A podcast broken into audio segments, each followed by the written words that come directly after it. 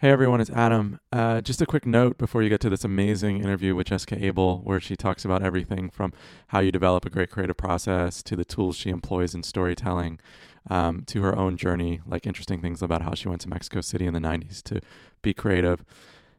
But I'm telling you because this Thursday, April 2nd at 5 p.m., we are hosting a free online class. Joshua and I will be there. There'll be movement and we'll write, and it'll be a place to be supported in your creative work right now. We know that um, given the context of where things are, a lot of people can feel isolated and there's a lot of anxiety and they need community. And we are here and it is free. Uh, it'll be a 90 minute class. It'll be on Zoom. The link is in the show notes. You may need to copy it over um, into your web browser. But we'd love to see all of you. We love um, we just really love our listeners, and um, we're so so excited to have everyone there. Enjoy the this amazing interview. Now arriving downtown Santa Monica Station.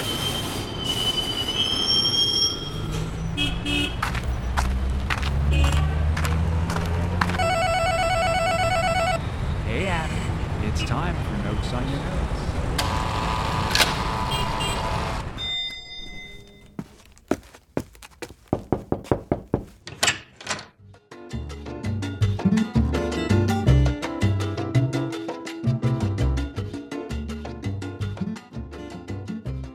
I'm Adam Lesser.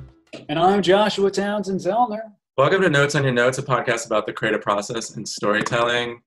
We are here in sunny Los Angeles, and uh, a special guest who uh, across the country, um, someone whose work I've admired for a long time. Uh, Jessica Abel joins us from Philadelphia. Jessica, Well, welcome. wel- welcome, Jessica. Welcome. Thanks, guys. It is not sunny here. rainy Philadelphia. Yeah, Um, rainy today. So I have, we could in this uh, podcast not talk at all about the thing that everyone's talking about.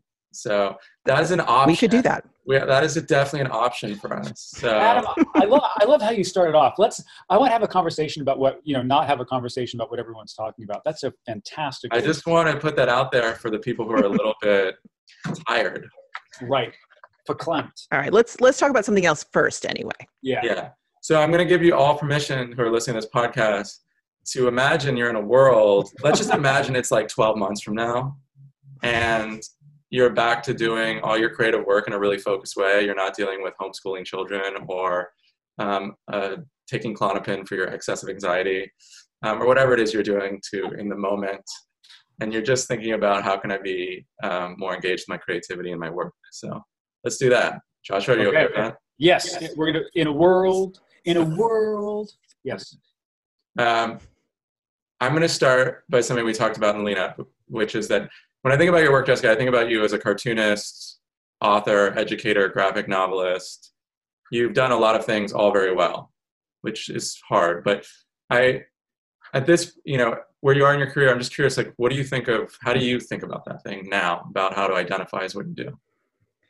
Well, it's a really, I mean, it's a really tough question because I'm still all of those things, um, and you know, not actively working on any new comics right now. So the graphic novelist, cartoonist piece is, uh, I'm not like drawing anything right now, but that doesn't mean I'm not a cartoonist. Like I deal with my comics all the time. Um, definitely an author definitely an educator doing that constantly like i just was on calls with my advisees at my at the college that i teach at i'm the head of the illustration department at the pennsylvania academy of fine arts and of course i teach the creative focus workshop so i'm dealing with adults who are trying to you know adults meaning not undergraduates um, who are trying to um, you know put their creative work at the center of their lives and focus on it and especially in times like these. Um, and so i'm teaching them every day you know working with them in one way or another every day as coach or whatever. So all of those identities um, intersect for me. And we were just saying before we got started like i have a really hard time introducing myself because it feels like no matter what i tell somebody when i walk in the room yeah, what do you do? I'm bearing the lead. Like if i tell them well i'm you know i'm a cartoonist i did all these books well that's amazing that's so great. Oh and i'm the head of this department of illustration they're like you could have said that up front you know or like i run an you know online you know coaching program and you know course and they're like really? That's so fascinating and i did graphic novels. It just it's like i can't win. I you know people always feel like i'm screwing with them basically Yeah, I think this is a bigger problem in this day and age where everyone has like four things. I see this on Instagram too, where like people are like, I'm a record producer and I'm a songwriter and I like a yoga teacher and and an accountant. Yes, right. I'm always like digging through that. It's like, how do you actually make money? like, right, exactly. like, so I, I, have a, I have a very specific point of view on this because I've I've been doing hyphenate my whole life. In fact, I've never had like a job job like a nine to five thing, and the perspective I have is is that is that as soon as I evo- invoke the I am state, you you present something in a very specific way, without without necessarily having to merge. So I can say I am a writer doesn't mean that I'm actually writing. Kind of like what you were talking about earlier. It's like just because you know you're a cartoonist, yes, you are. You know, you do that. You do that in the world. But just because you're not doing something right now doesn't make you not that.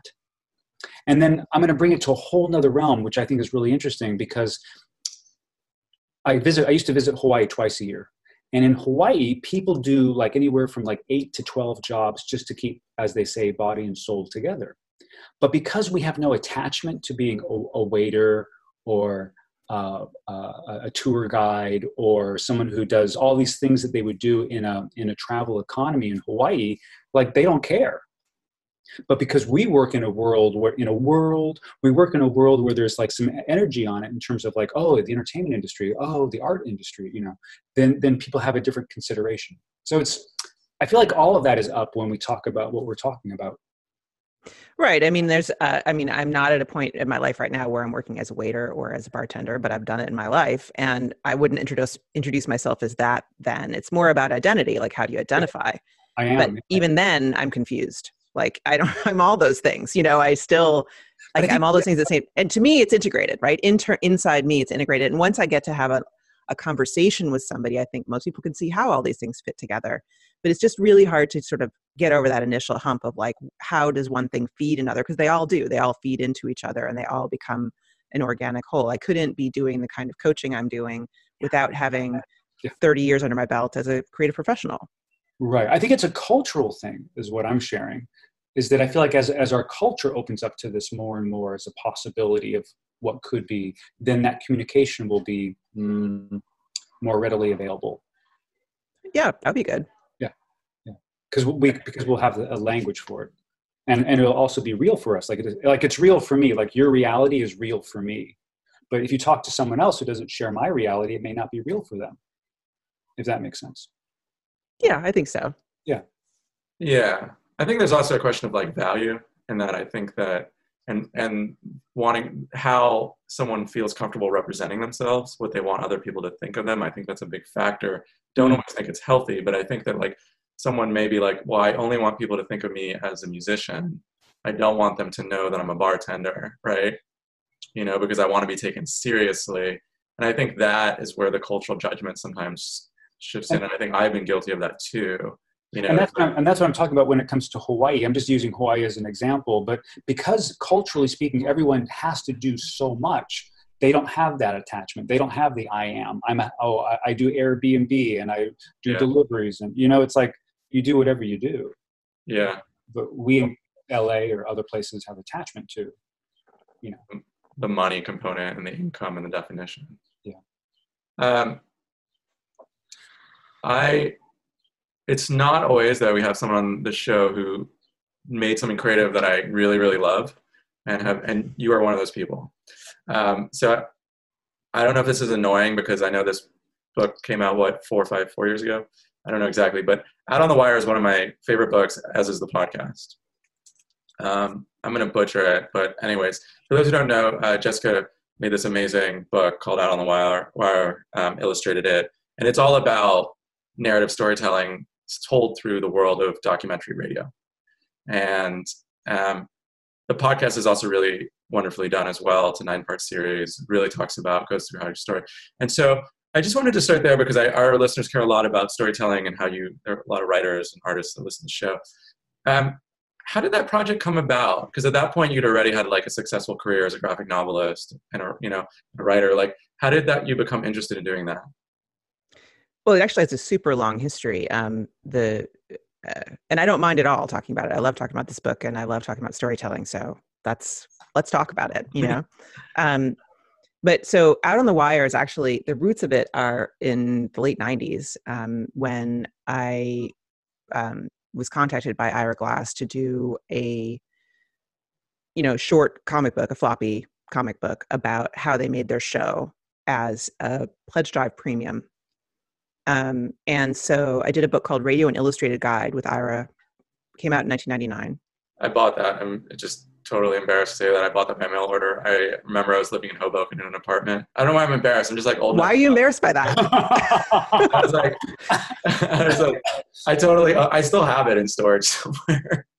That's awesome. I mean, there's nothing embarrassing about that. That is like, you know, you buying that is part of uh, what made Out on the Wire happen because um, basically, Radio An Illustrated Guide was then, um, and for many years, pretty much the only document out there of any kind. It's a comic book, but like, you know, that really walks through the steps of how This American Life was put together. Like, literally, here's what a pitch looks like. There's a pitch letter printed in it. There's, you know, here's how you go and um, do research. Here's how you write a script. Here are the things you want to look for in a script. Here's how you record. And, you know, all of the steps of putting the show together, Yeah. which technology aside are exactly the same today. It's the exact same process.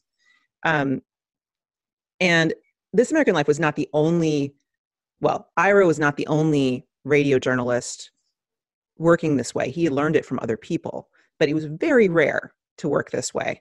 And his show, I don't know if you guys remember what this was like in the, you know, mid 90s when it started appearing, it was like nothing sounded like that. You know, it was this new way of sounding. And it was a huge hit very early um, in the world of public radio, which is tiny, not anymore, but then, you know, it was like not a huge thing.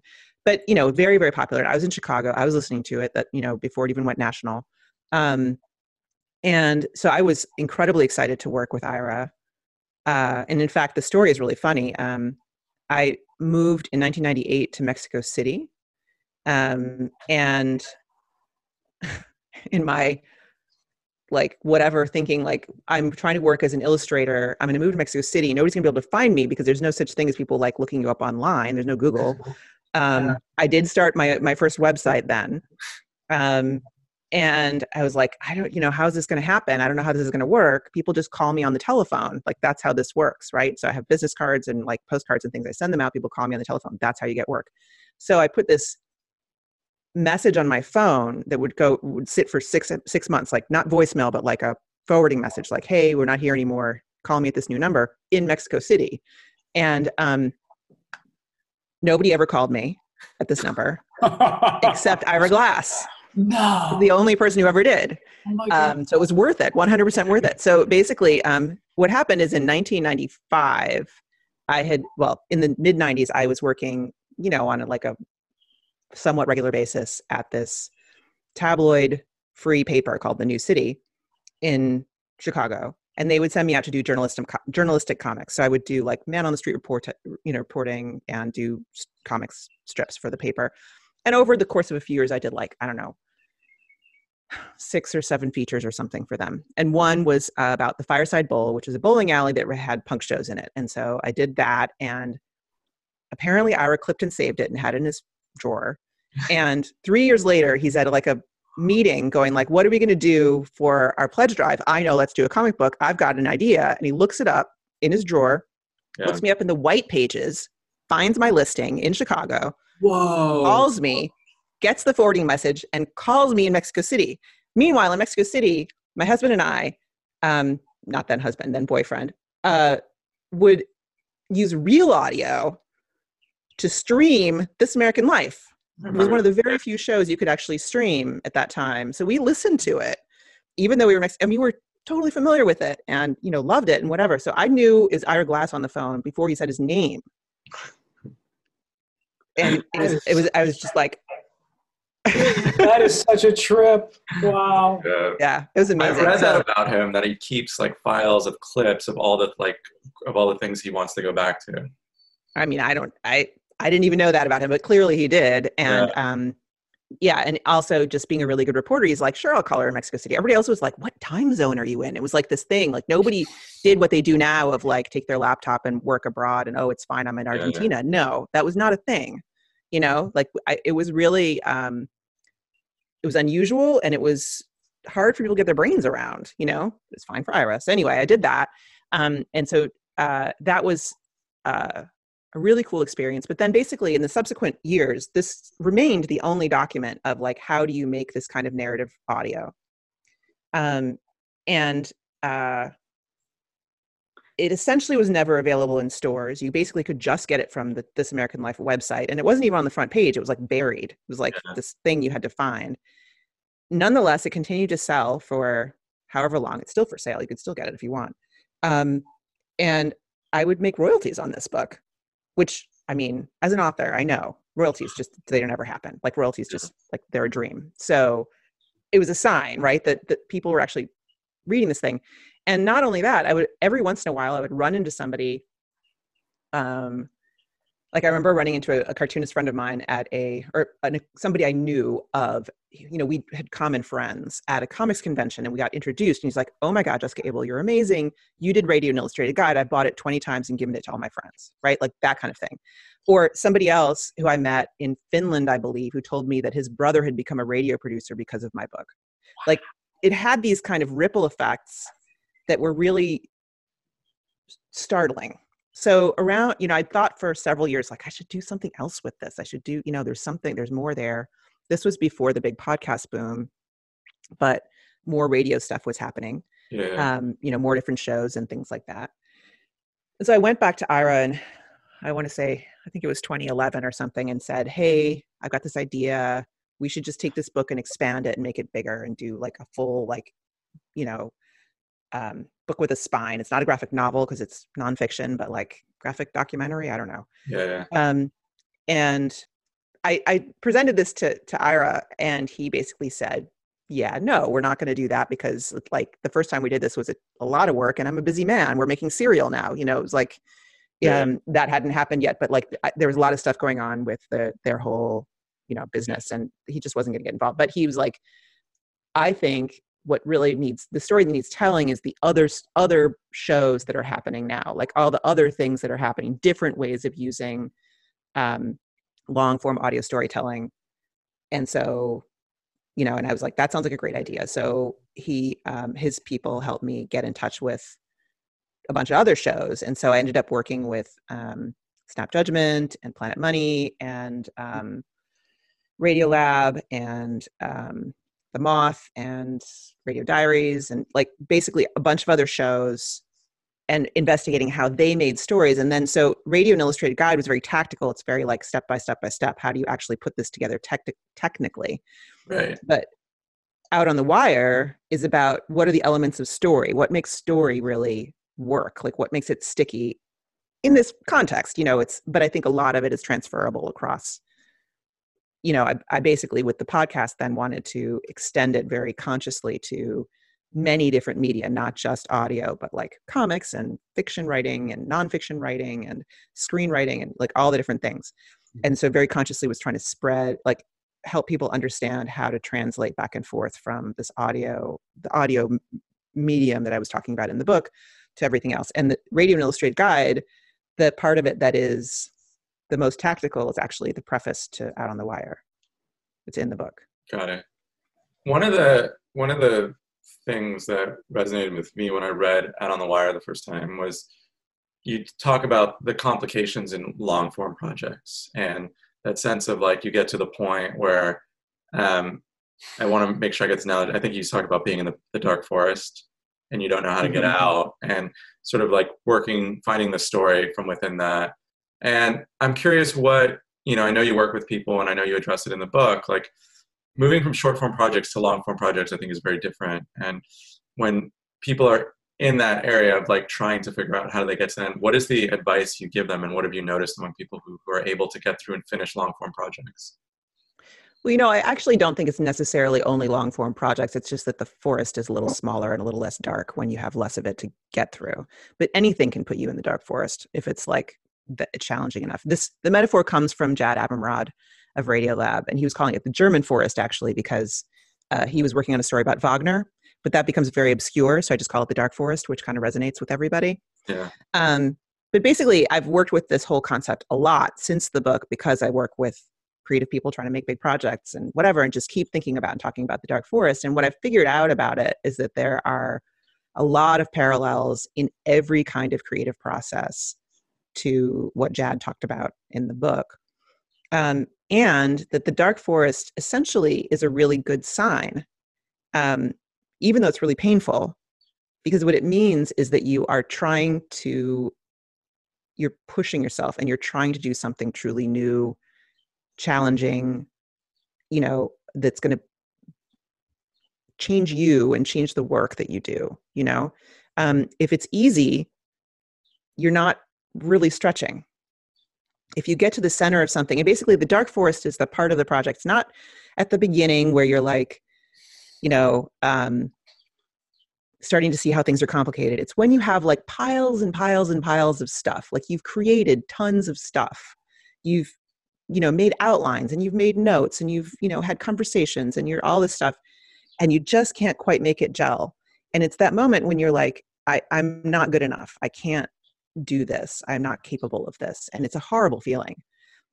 But that moment is when you have to understand oh uh, this is because i'm struggling to like make all of these elements gel together in a way that i've never had to do before like my brain has not had to do this i have to learn things and i have to grow and i have to get bigger and more capable because i'm asking something new of myself and once you recognize that and you give it a name it really takes a ton of the pressure off and you realize like this is like what other people go through this is a natural part of the process this is something saying that I am doing the right things rather than the wrong things. Doesn't mean you're going to get through it because you don't always, you know, like there's there that's the moment also when you can crash and burn and just decide to like I'm out, I can't do this, you know, I don't want to. But if you are able to stick with it knowing that this is an essential part of the process, you know, bit by bit, little bits start to stick together and you start to understand things, you start to make connections between things and you can get through it. You can get to the other side of this. Yeah some of the, some of the times some of the times when i'm working on a project in that in that phase i i circle i constantly circle back to some of the underlying themes i'm working on or or very specific points and i really want to ask myself is that true is that is that still true today is that a, a, a clear articulation do i need to shape that in a slightly different way do you find that to be an effective tool i think i mean questioning your assumptions certainly is something you do at that point it can actually be undermining in some ways where you're like do I know anything? You know what I mean? Like if you're sort of at that point trying to knock out the the supports underneath you, it can go well or it can go badly. I mean, my my number one piece of advice for people who are in that state is um, something that's also drawn from in a sort of roundabout way from working on out on the wire which is what i call a focus session where basically you sit down with somebody like you guys would sit down with each other because you know each other and you know each other's work well and have a relationship and trust each other. Like you can't just sit down with like a random stranger. It has to be somebody who you trust their voice to a certain extent. Um, but then you just literally talk your way through what you're stuck on, like verbalize what you're stuck on, mm-hmm. and record it while you're talking about it. Mm-hmm. And what I find is, and you may, you're not going to get through all the way through, but you may get through some little piece and make some connection. And then that gives you a little traction to get through the next little piece. So you just talk about the thing, you know, 45 minutes whatever let me just talk through this and a lot of times you're not really looking most of the time you're not really looking for advice from the other person you don't want them to fix it you want them to listen in an intelligent way ask questions sometimes they'll have some kind of an idea but if they're trying to fix it they're probably going to fix it wrong because they don't actually understand what's inside it as well as you do right. so some people are like they need to fix things and you need to explain to them like i don't need you to fix this i just need you to listen and like listen for internal contradictions in what I'm saying or whatever's interesting and highlight that for me or whatever it is. Um, and you record it because often you say the thing out loud that is this the fix, but you if you don't get it in that moment, you can right. lose it. Yeah. And so often I'll listen back to these recordings of myself and think more thoughts and get more sort of insight out of that conversation than from the original time through the important thing for the other person is to know that there's a limit to this that you're not asking them for like a bottomless well of you know giving and just you say to them like you know i need you for an hour you know i will buy you a coffee i need you to sit down i need you to like fully focus on this for an hour and then you will be like saving my life so thank you you've absolved all sins yeah, yeah. the time limit um, Yeah, I mean, when you guys are both talking, when I think about these issues, or I've experienced them as a writer or with other people, it's it's always an there. There's limited perspective. I think when you are in that dark forest, and you know, by design and the analogy, and like, I often think it's just actually when I'm looking for people who ask a high quality of question, rather than rather than like no one knows the solution outside of you, and you may know not know it at that moment, but people who are really good at giving, you know, what would be considered giving notes in terms of at least the screenwriting world or the TV writing world. It's like they have they can follow you on that path to ask the right questions until you figure out what the character should do in that situation. Until you figure out who who has a relationship with you in that situation. And um, I think you know Josh and I talk about all the time. It's just like when people come in with really results prescriptive notes, it's not always helpful because they're trying to fix your project rather than try to elicit from you what the ultimate vision is and how do you sort of how do you put those things together and then people give really good notes then also maybe give you suggestions for processes and activities that will actually get you closer like hey like yeah. it seems like this character and this relationship to this place in your life is really important why don't you go spend a day there you know in whatever this coffee shop yeah. where this character is having this fight with their boyfriend, you know, in this story. And so, but I think that that, in my experience, the amount of people who can give that kind of support is pretty small. Most people, we don't teach people how to give notes. We really don't. And for obvious reasons, it's such a weird niche thing. You know how to. But I don't think I don't think people have to be that good at it to be useful at it. You know, like they don't yes i think that you're right that if you're in the screenwriting world you have you're lucky to have access to a bunch of people who've practiced this it's a thing that you do in that world. Mm-hmm. Um, a lot of other people don't have that, and well, even in like writing say, groups. Sorry, just, I'm just making a small point. I actually think a lot of the people I know, even our high-level professional screenwriters, don't know how to do this because they work in environments where they're under pressure to provide the solution and the fix. Mm. They're in a writer's room where they're like, figure out, fix the scene and give me the joke rather than, and when you're at the stage you're talking about where you're trying to create something original and you're in it, it's like a weird thing. I, anyways, I don't want to interrupt, but that's, I actually think you're right 100%. It's just about do you have someone there to play that role for you? I just don't want to raise the bar that high because I really think that there's a lot that people can give who are just good at listening to stories and hearing what you're saying. And it's not so much, again, like the job is your job. It's your job to fix it. If they can just listen and kind of like even like express reactions with their face or they're bored at some point or whatever, like you can feel that from them and it's immensely helpful, even if they can't really give you awesome notes. Even just you talking, having anybody talk at yeah. helps. Yeah. Yeah. It's interesting because like the world of TV and screenwriting, that's more part of like the process, the practice, because you're expected to go talk to someone about your story and then they tell you what you think. But in other things, it's sort of like novel writing is a little different, essay writing, journalism. It doesn't work like that as much. You're expected mm-hmm. to hand something in and then someone gives you written notes but I do th- agree there's such a value in being able to talk about an idea and see just how it's landing on other people. You know, like where are they interested, where are they not interested, you know, where they. And I think a lot of people, a lot of people feel like if they can't, and even this can even be true with painting or something. It doesn't even have to be about a story. You know, it's like what's not working here. Like talk it through. Um, but basically, people feel like if they can't do it on their own, that there's something wrong with them and they're broken you know that there's something like messed up about their relationship with the story because they can't just like pull it you know fully formed out of their head by themselves. But i just think that's you know crap. It's just not true. It's an unrealistic expectation and it doesn't it doesn't help. It for sure doesn't help. Absolutely yeah. Yeah. One of the things i was thinking about just the other day jessica which i think is really fun is this thing of um, uh, tools that we all employ uh, for uh, better storytelling, you know, like put a clock on it, you know, that kind of thing. And um, what tools do you see that you employ for your storytelling that you've either constructed or deconstructed in your life? Well, I mean, um, again, stemming out of the work from Out on the Wire and then work I've done since then, one of the biggest things that I have implemented in the last few years is using formulas, story formulas.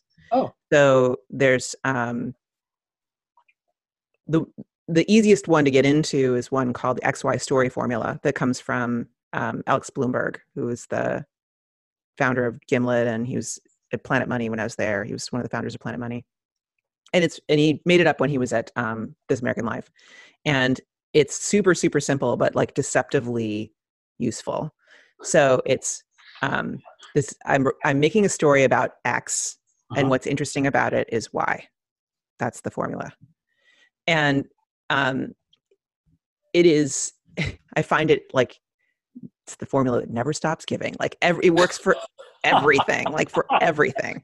And um the the thing about it's a framework right? It's not a formula it's a framework. And the thing about frameworks is that they um evoke questions. So like you know what is this part? Like what's missing here? Why isn't this functioning? You know and um, they're they're endlessly flexible. They're not um, like a formula is a rule book. And so i shouldn't have used that word. It's a framework which is just like a you know a structure in which to put things and test things out. So you can kind of test your story against these these ideas. And so like for example one of the things that um, one of the most common problems i see when people are using the xy story formula is that they think they know what x is. They assume they know what x is which is the topic of the story. But frequently once they figure out what y is they go back and they're like oh wrong x and they have to come up with something different. You can almost come up with like sort of a table of possible x's and possible y's and kind of match them together and figure out what it is. And if you're doing nonfiction you're dealing with a pile of research within which you have to find a story you know you have all kinds of like possibilities for a story Mhm. especially applicable there because then you're trying to pull out like well is this a story about his relationship with his mother or his relationship with his wife or his dog or you know like you know his space career what you know like what's the Yeah. what is this about like what's the x here and then like the y is what makes this interesting or different or surprising or you know pick your a- adjective here Mhm. um, and the key to that piece is that uh, it puts the focus on the audience the reader the listener whatever. Like it's not Mhm. what's interesting to you it's what's going to make it interesting to the person listening. What's going to make it gripping and compelling moving life changing you know again enter whatever adject- adjective you want to hit there to the person who's on the receiving end of this story. And that is an immensely difficult reframe for so mm-hmm. many storytellers because we all come at stories generally speaking from like what's interesting to us. What do i want to spend all my time on? Well if you can't convey the heart of that to somebody else you're not going to have an audience. Like you know and you're not going to like be able to tell a story in such a way that you're going to be able to involve other people in it It's a, it's very interesting what you're sharing. It's uh, and I, I agree a thousand percent. Um, we just did a show called the Hannah Chronicles, and this wonderful writer came in. She wrote a story, and we had a round of notes, and we did that for t- over four episodes, eight and a half, nine hours of conversation. Um, and it was it was essentially uh, at least the first fifty percent was essentially what you just shared. Was you know we started off, or she started off thinking it was a story about herself and her, her husband, and it really was about herself and her mother hmm and th- but through that process the story became more engaging which is what you're talking about which is the why.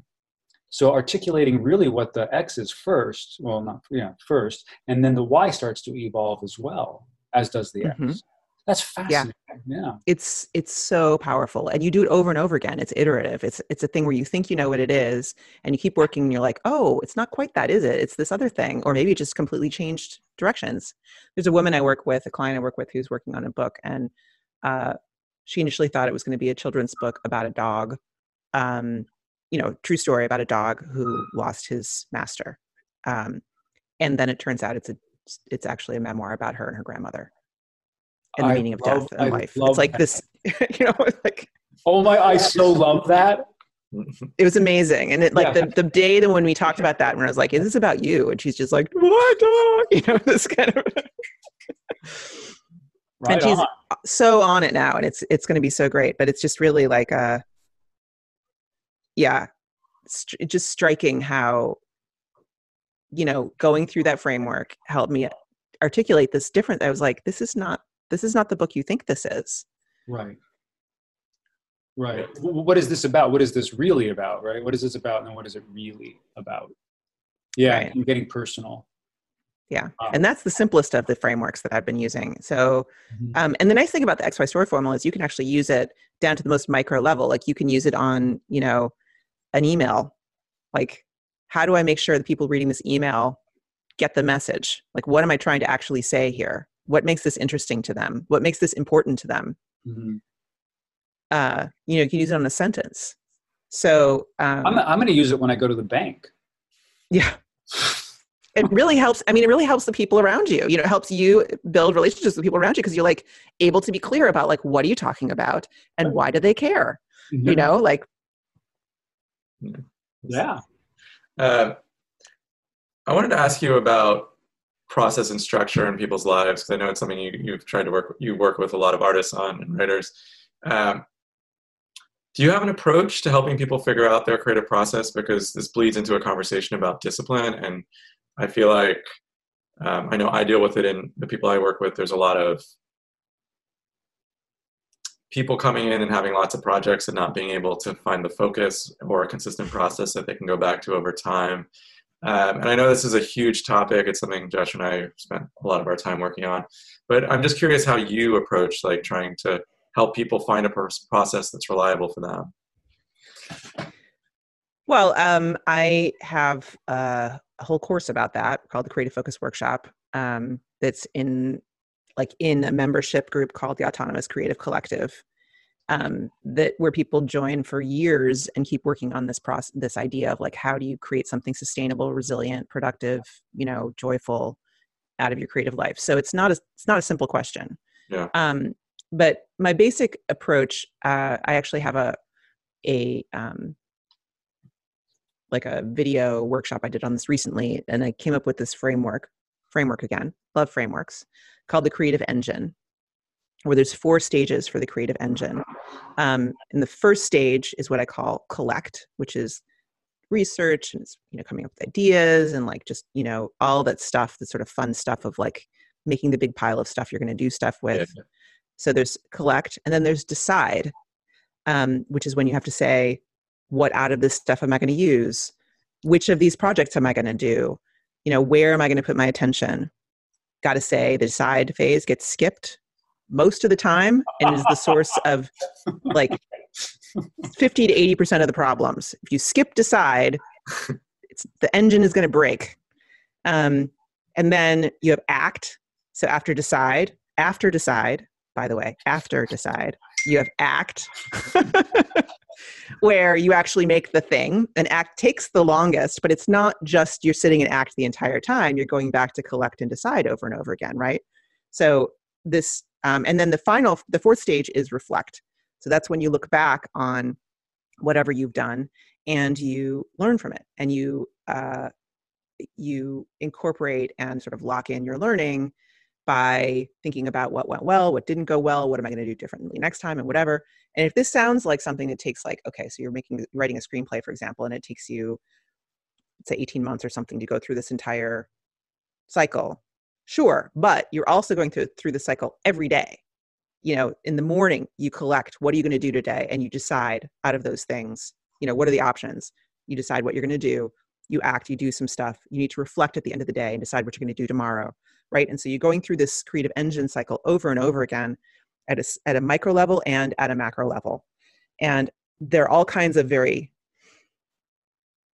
specific and predictable kinds of resistance that you hit at very specific and predictable places in this engine that slow everything down like you're in molasses. And it's not that you're not moving, but you're moving really slowly and it's really painful. Um, and then there are other parts where it's like like skipping decide and skipping reflect, which is the other big thing people skipped.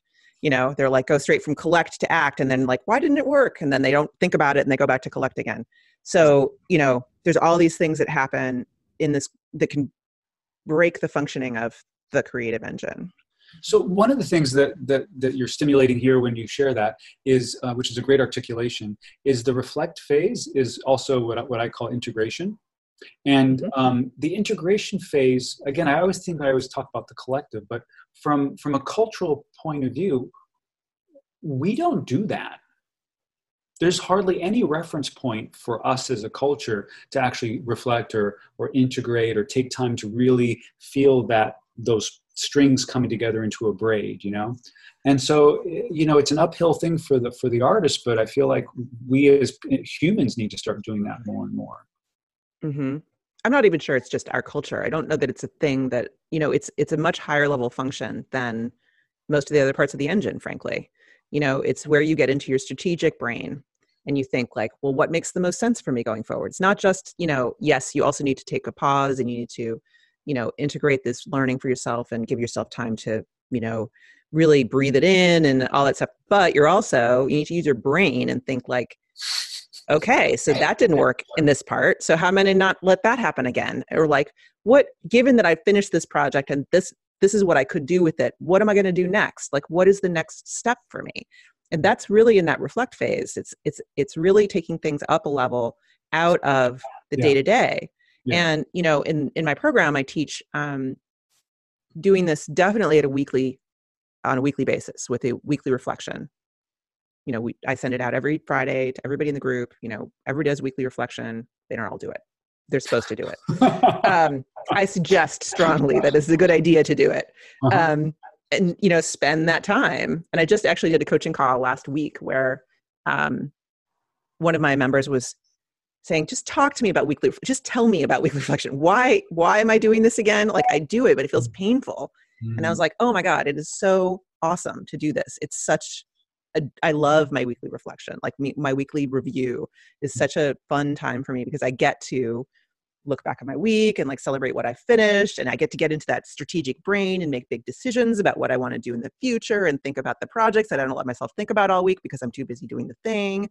You know, and it's um rewarding for me uh-huh. to give myself the time to think in a larger global sense about what's going on in my life, you know? So um, once I said that, she was like, "Oh, okay, I get it." So we'll see what happens with her. But yeah, this this decision, the step two, or you know, the second phase in this framework, the decision process. It's a very interesting one too because a lot of times we we think of decision as as like a linear process, as opposed to a decision could also be a, a more intuitive process. You know, and it can be a self-selective process. It can be a, um, an anomaly process. So, can you share a little more about about uh, since that's the one that most people skip over so much. Um, like what how many different ways can we approach that decision making process or or either i decide it or it decides me right? So that we can open up the framework on it you know? Yeah i mean i think that um, people come to decisions all kinds of ways but i think the biggest um, hurdle with deciding is realizing you have a decision to make like that you need to decide. Mm-hmm. um, and for the most part i think we don't um, recognize how many decisions we need to make throughout the day. And we definitely do not recognize what that takes out of us. I mean, one of the biggest things that causes resistance in the creative process is decision fatigue.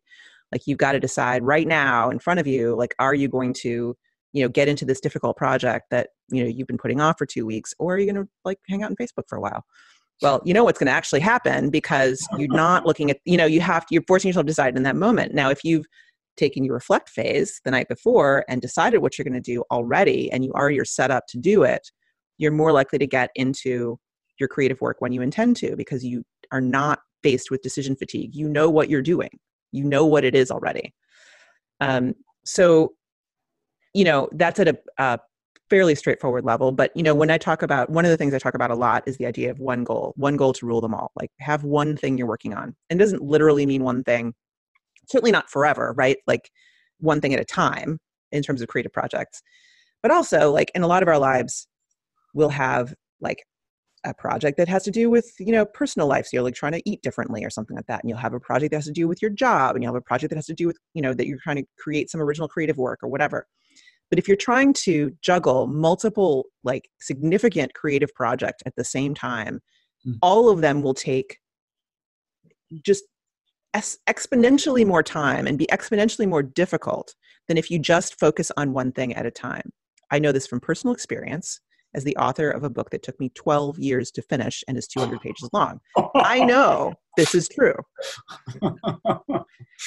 I can speak from personal experience, from multiple personal experiences. So, you know, it's it's a really really hard discipline.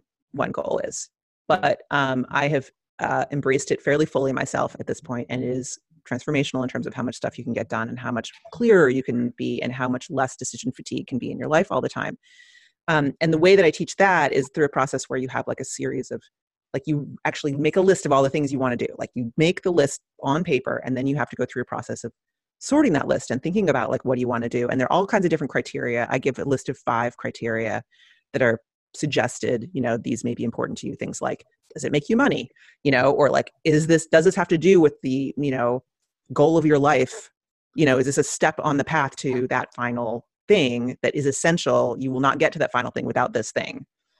You know is this something that's going to build relationships with colleagues and your audience you know is this something that's really really important in terms of that? You know all these different things are criteria that I've pulled out as like major criteria. But you may have personal criteria as well like things that are very very important to you like um, political uh, impact. If you're really interested in politics you know or you know climate change or something like that like this project is actually going to have an effect on people's understanding of what's going on and might may change you know like that's going to be a criterion that's going to be very very important to you and it's going to have a very heavy weight in the way you think about this thing. But i look at it in a very personally i'm very unwoo i'm very like you know like practical about all this stuff. It's like you add up the numbers something's going to rise to the top you know like Mhm.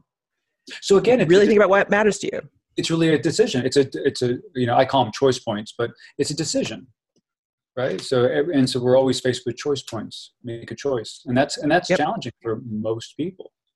oh yeah I think Yeah. there's also something culturally at play in like the last, I don't know, 10, 15 years where there's so many things we want to be doing now and we feel like we have so many choices and we can, you know, it goes back to identity. And we talked about at the beginning that some people don't, they want to be doing five things at the same time and they don't want to acknowledge that they can really probably only do one or two really well, you know, in addition to really one really well if they're working a job. So I think there's like almost, I mean, I remember as the first episode of our show we ever did was called Opening Doors, Closing Doors, Mm. which was all about this question of like having to, com- you know, close a door and to open another one, which is, and you open that door through commitment to that project.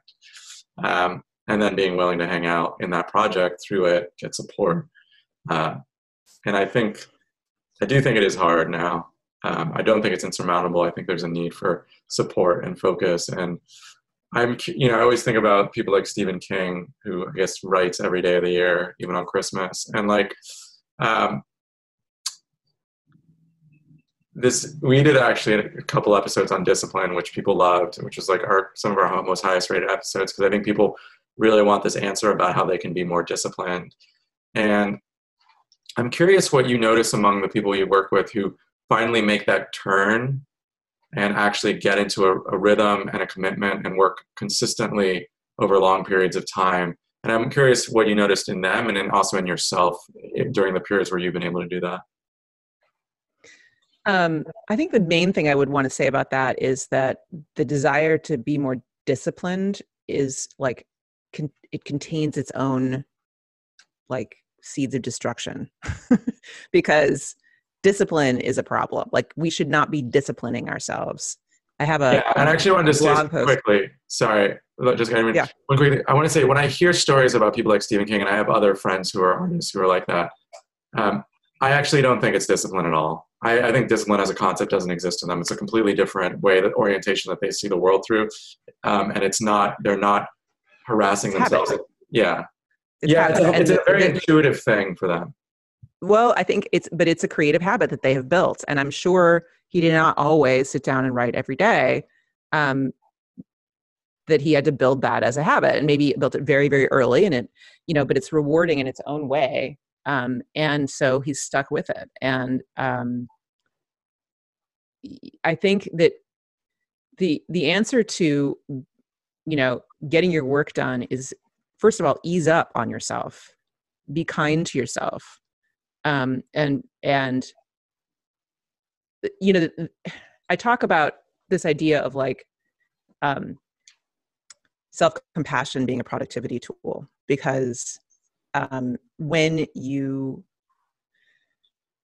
beat yourself up because you missed some kind of self-imposed deadline or even an externally de- imposed deadline eh, or you know any kind of bar that you've set for yourself. You miss the bar and then you sit around beating up on yourself ara- about it. What's going to happen is that you have you feel shame about missing that bar missing that point. And when you feel shame um, nobody walks into shame. Nobody walks towards shame period. So are going to avoid that thing even more because you feel horrible about it. So the only answer is to be kind to yourself and say, like, well, that happened. Water, water under the bridge. Let's keep moving. All right. So I'm just going to do some stuff today. Um, and is it is the only way to build a sustainable and resilient creative practice is to forgive yourself and to not beat yourself up over stuff like that. Because um, otherwise, you're constantly fighting yourself. You're constantly fighting against fear of shame um, whenever you are in the zone of your creative stuff, right? So my um, teaching in this is to set the bar ultra low, so low you could like, you know, belly crawl over it, like on the ground. if you are having trouble getting stuff done, two minutes is all you're allowed to do. Yeah. Literally, you have to say, I have to stop after two minutes. I have to do two minutes and then I have to stop after two minutes and do that for a few days. Then maybe you can let yourself go for five or 10. You know, you're going to want to do it, right? Like you have to get into the habit of doing it. And the habit has to be so easy and so, uh, ideally, it's so attractive. Like I have to do this for two minutes and then I can have like a peanut butter cup. Like I don't care what your reward system is. Like associate it with fun stuff. Like I can, once I do this two minutes or while I do this two minutes, I get to listen to you know, a podcast I love or, you know, some music I love, like associate with something good and just keep faith, faith with yourself for a while and build on that. You can't build on a habit unless you have a habit to build on. Like you can't make it better until it exists. So the that is how you know one becomes quote unquote disciplined is by um, building on our natural consistency. Like we all have habits we do every single day. Every single I don't care how inconsistent your listeners they're sitting there going like, oh, not me. It's like, do you brush your teeth? You know, do you actually wake up? Like, do you go to the bathroom? Like, there are things we do every day, right? Like, um, they could, you know, shift at times or, you know, time of day or whatever, but it's like there are things you can build on. Once you have anything that you do every day, you can build on it and you just stack the habits on top of that. And that's what ends up being a situation where you're like, you don't have to think like, I've got to write today. It's like, I'm writing because like that's that's just what I do. I mean, it's just what I do. You know, it's just yeah. Yeah. What I'm what I'm hearing is, you know, I, I also have a, a, mm, a little thing on the word discipline because it's connected to disciplinarian and you know no one wants to be disciplined and, uh, all that.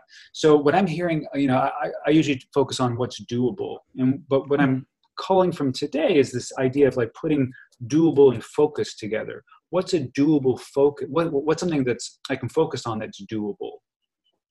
And and like you just said building on that and allowing that to take over. Yeah. yeah and what's actually like the other piece about this is radical acceptance of reality. How much time do you actually have in your life? How much time do you have to spend on this? Right. Don't think you're going to spend two hours writing your novel when you come home from work exhausted and you know have to deal with your kids and make dinner and then what you're going to perk up and like write for you know it's not going to happen. Like think think smart. Like what do you actually have to give? Yeah. and don't promise yourself you're going to do more than that. Yeah.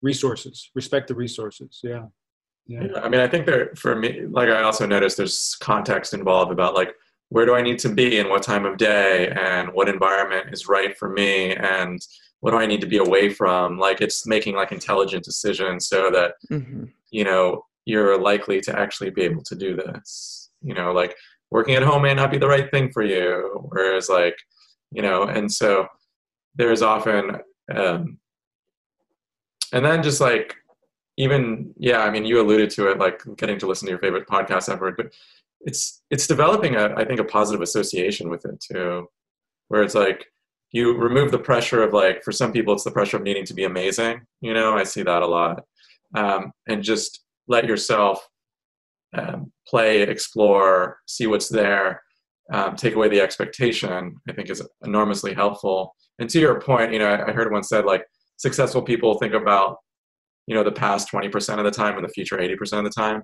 And I think that's about right, where it's like you look at what wasn't working, but you don't fixate on like the shame of not completing that. You just, people who can forget the past, like what happened yesterday in like a healthy way, I think do really well. Um, yeah, I but I would, I would amend that and say, like, I feel like think about the past 20% of the time, the future 10% of the time, and the present 70% of the time because like thinking about the future too much is the path to you know uh, perfectionism and freezing up like you need to think strategically about like where do i want to go and like how is this going to fit in and that kind of thing but if you're sitting around thinking about like Mm. how this is going to contribute to your legacy Yeah. man you're done Yeah. I think I think about it. Uh, I feel like Adam and I have done really well with dropping for perfectionism when it comes to this podcast. So I mean, I think that you know we've really just We do. We don't. Done excel excelling. We become less perfectionist every year. But we. But it's a, it's something I really want to commit to, and it's it's a goal that I feel like I'm achieving. So you know, I feel good about that. Yeah. congratulations Thank you. Thank you.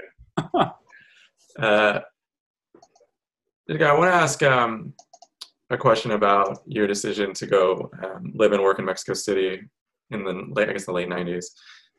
Because I think a lot of writers and artists think about like the financial constraints on their lives, and if I didn't, you know, like I'll write the book when I don't have to do this difficult job, right? And I understand every, you know, I don't, I know everyone has circumstances very difficult, particularly in this day and age, but it was an interesting choice, right? And so I was wondering if you could talk about a little bit like what that choice was about, whether you ever recommend those types of choices to other artists and writers.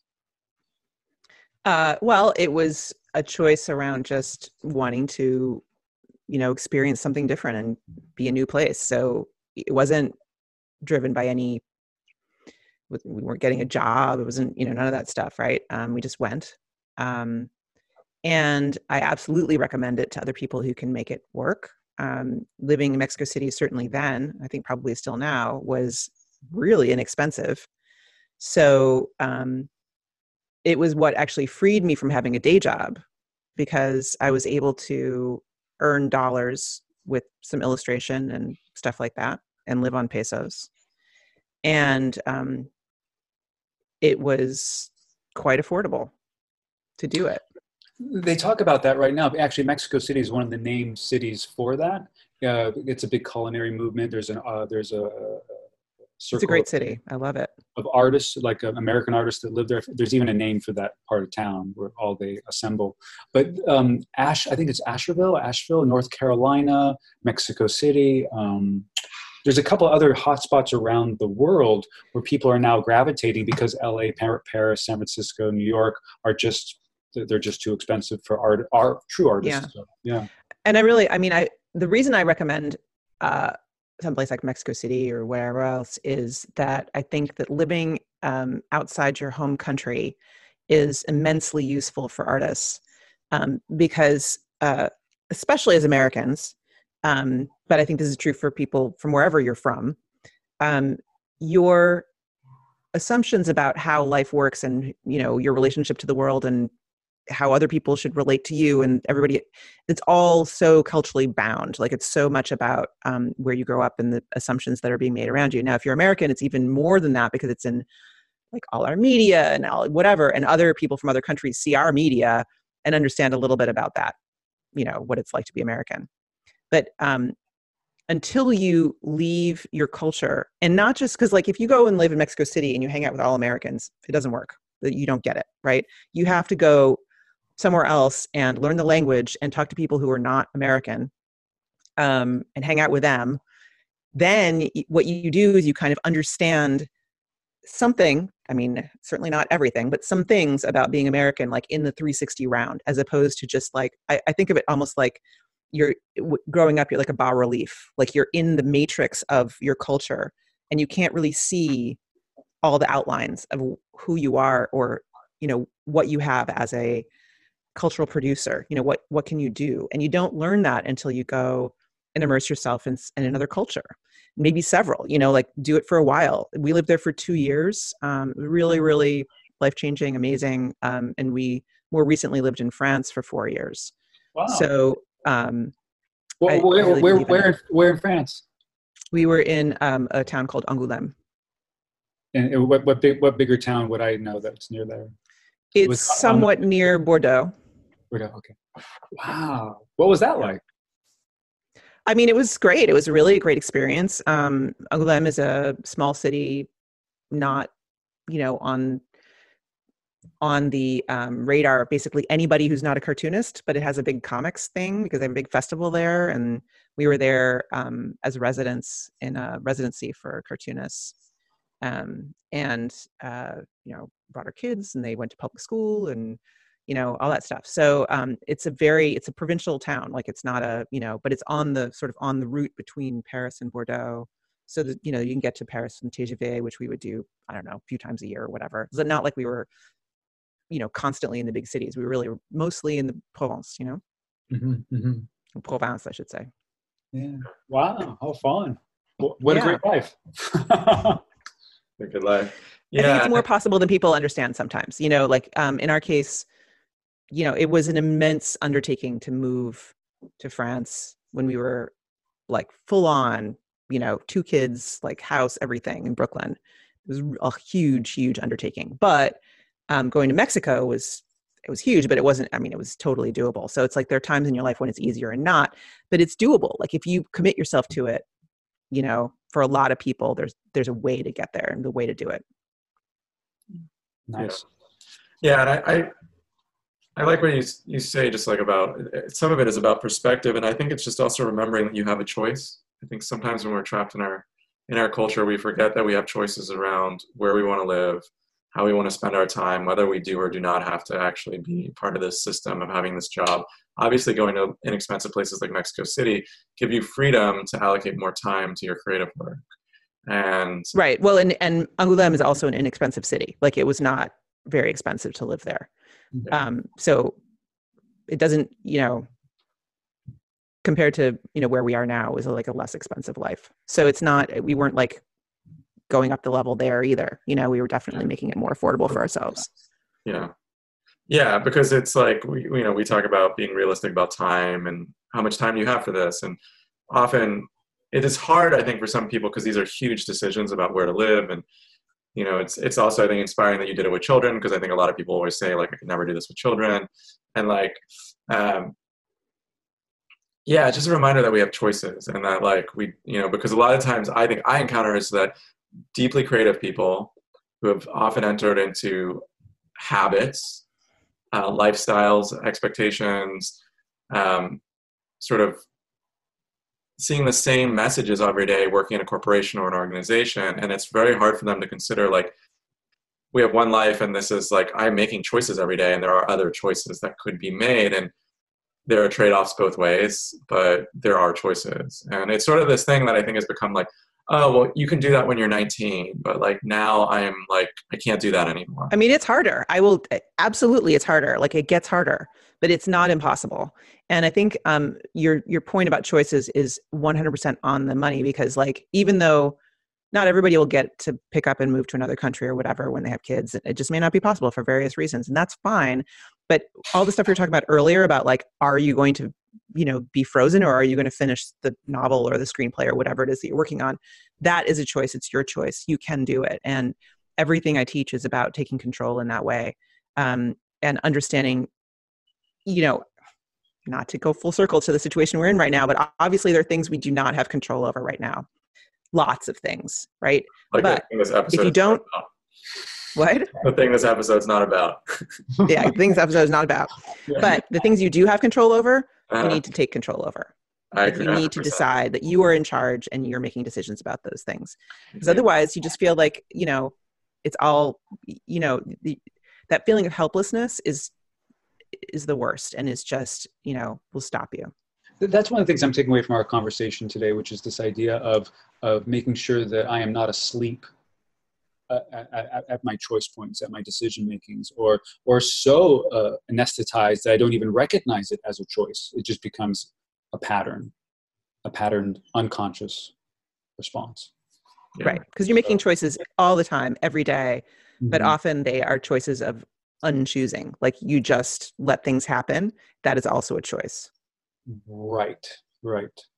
And then at the same, it's it's very interesting too because from a from a creative perspective, there's that part where we want to uh, automatize uh, certain aspects of our lives so that we can we can do our very best creative work. So it's a it's a very interesting uh, uh, balance. Yeah, I think there's tons of value to that. I mean, habits are magic. And Yeah. a lot of what you're talking about is creating habits. And it's not just the creative habit, but also the Yes. habit of like taking care of your house in this particular way or, you know, dealing with your kids in this particular, like create Right. habits all around you.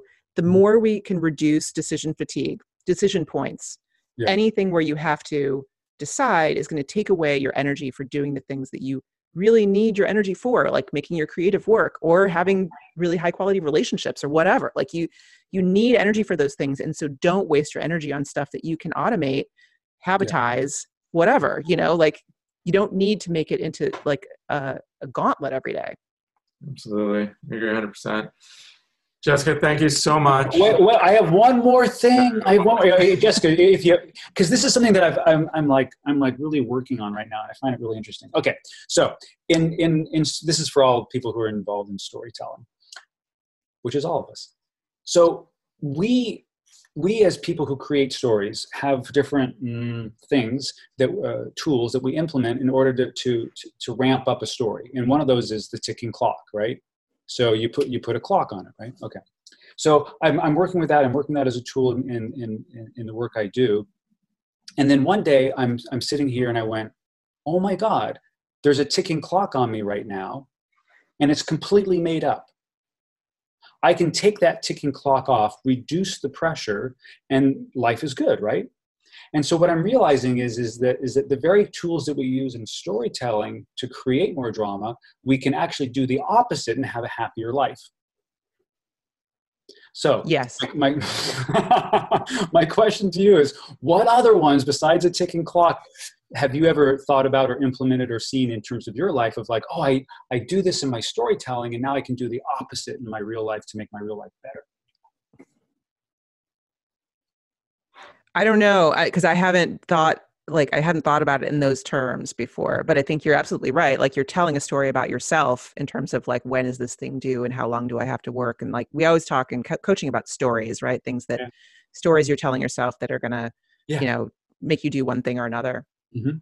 Um, uh, and I think you can look at your own the way you organize your life as a story you're telling telling yourself for sure all day yeah hmm um but i don't know that i've come up with like I, that i have something specific that i could answer that question with. I think the ticking clock one is really good though.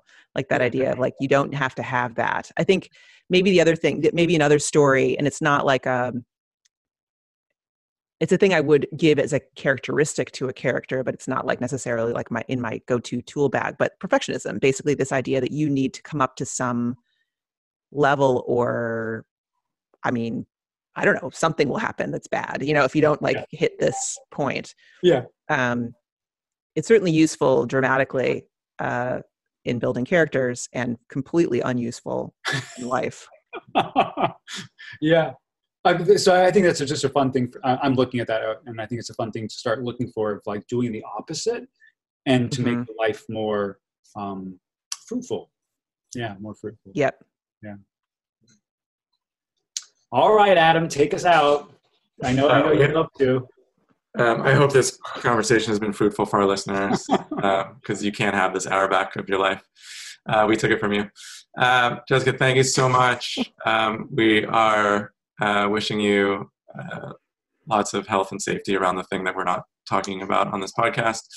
Um, and if people want to find you, where should they find you?